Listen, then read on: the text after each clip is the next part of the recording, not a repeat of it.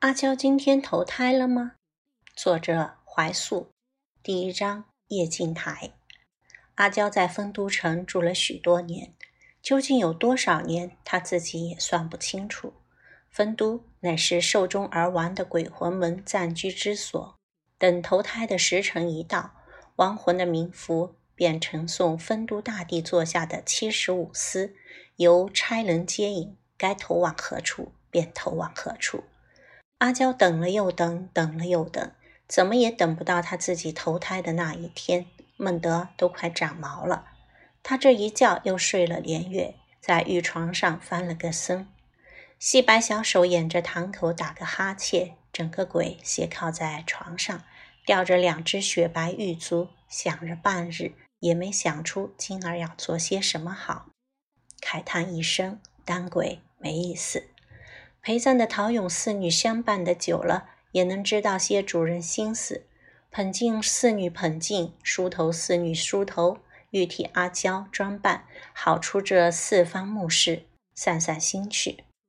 阿娇脚上悬的金铃铛铃铃作响，十分打不起精神，蹙了长眉。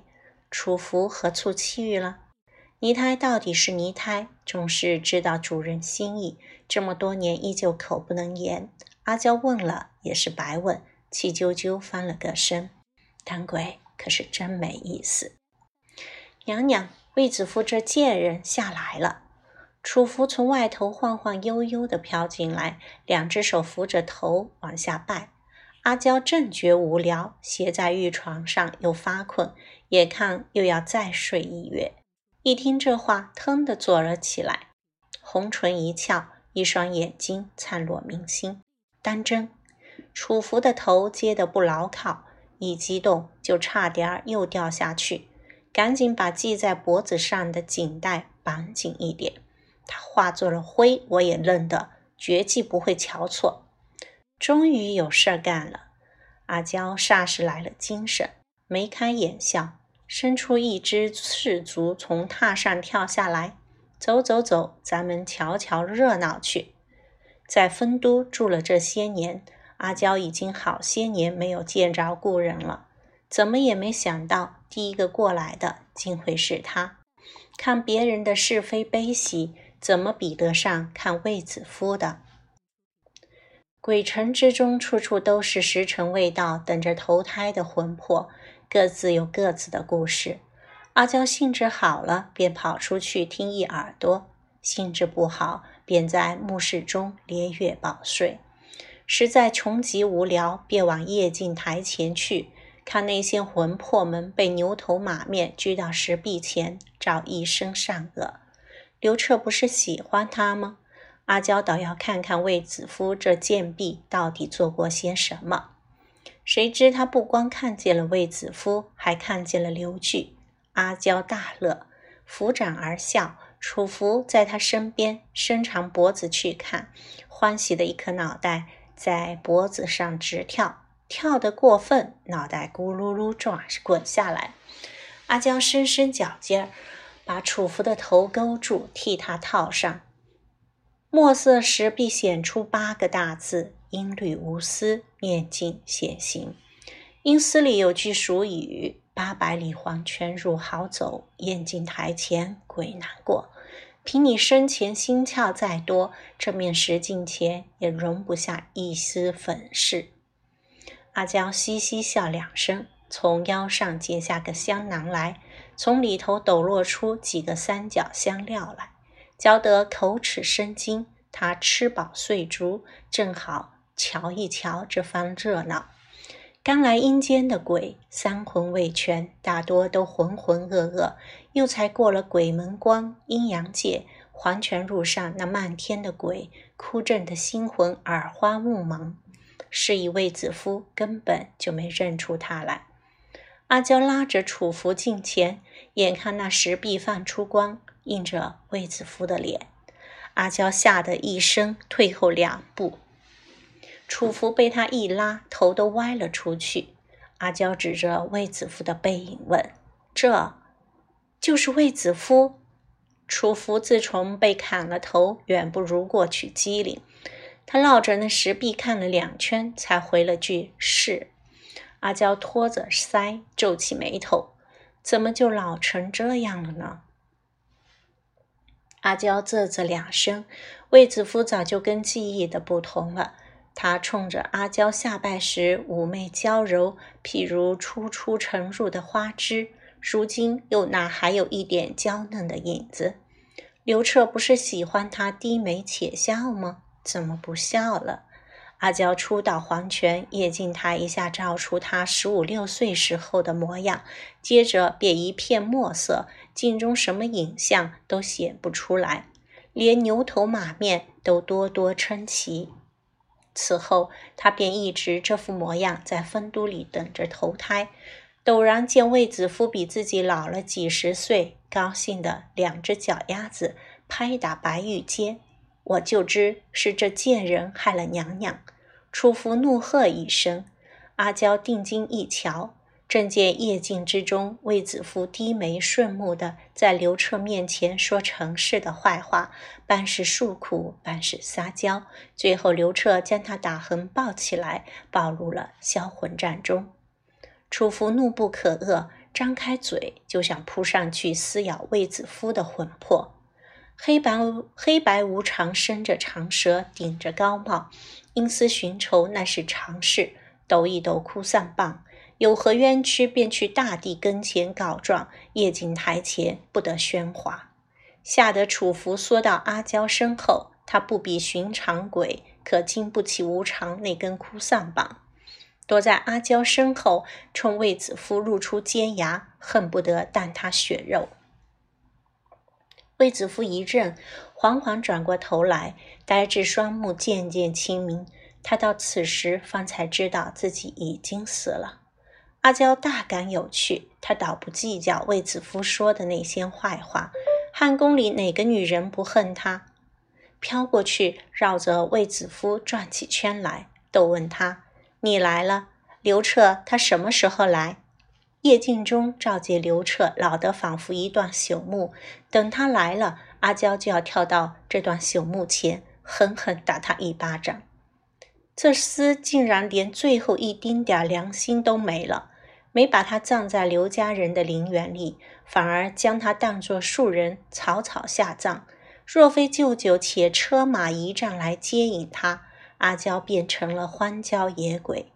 这一口怨气难平，死了也想变鬼吓吓刘彻。可进了幽冥不得再出，刘彻又身负王气，鬼魅难尽，只有等他死了，方能出这一口恶气。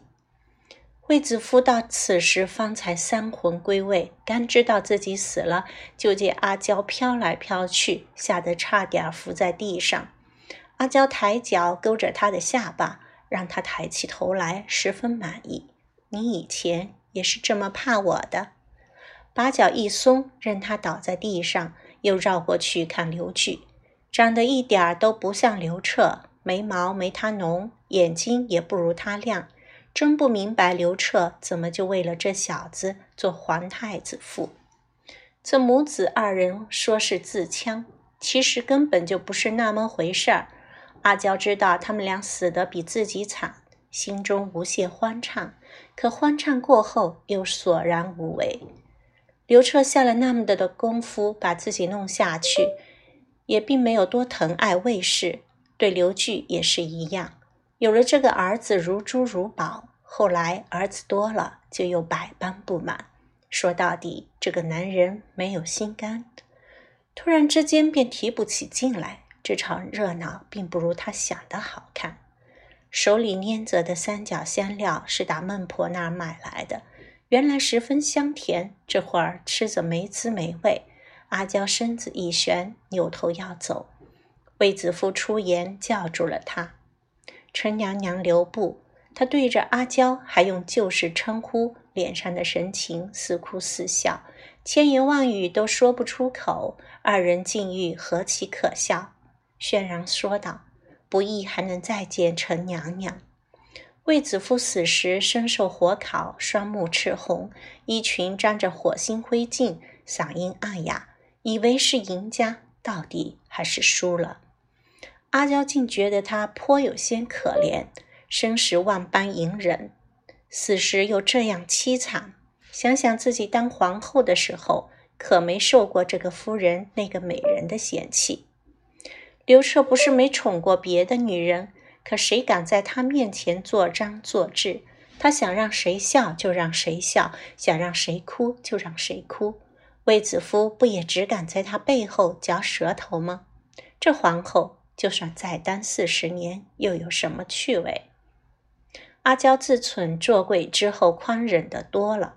都是死鬼，一样受阴司管束。卫子夫与刘据还是枉死，得由官差，得由鬼差押往枉死城去，非得等到冤屈大白，仇人生死，方能愿散投胎，否则日日夜夜都要受煎熬。他摆了摆手，好说，我走了。他至多也就是看个热闹，轮不着他来为难卫子夫。后头等着为难他的多着呢。俗语说得好，有钱能使鬼推磨，阴司之中也要钱拨开路。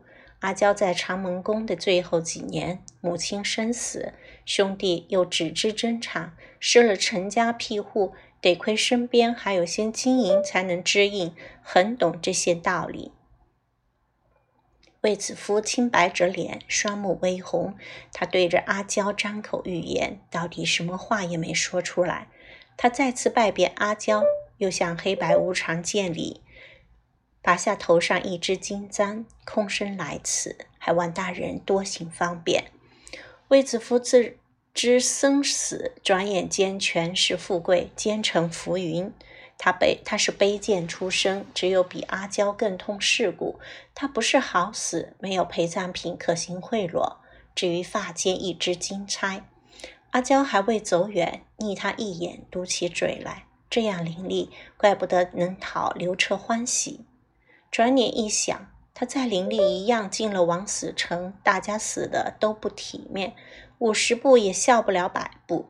他撅着嘴儿。把卫子夫从头看到脚，见他身上没别的东西了，又翘起嘴角来。这才是第一关，后头还要过奈何。无底的床可不好坐，床夫小鬼判官比例，哪一个不伸手要钱？且有他倒霉的时候，就当是他摆弄口舌的报偿。楚服兀自不平，一脸恨恨。娘娘怎不去丰都大帝跟前告他诬陷？阿娇伸出小手，一巴掌拍在楚服那颗不灵光的脑袋上。叶静台都没照出来，可知咱们的事并不是他做的。他至多扇扇风，点火的那个可不是他。就算去告了，卫子夫连从犯都算不上，不过是见他示威，踩上一脚罢了。阿娇抬头去看那一轮挂在彩云愁雾间的红月，这么多年尚且不知仇人究竟是谁。当鬼真真没意思透了。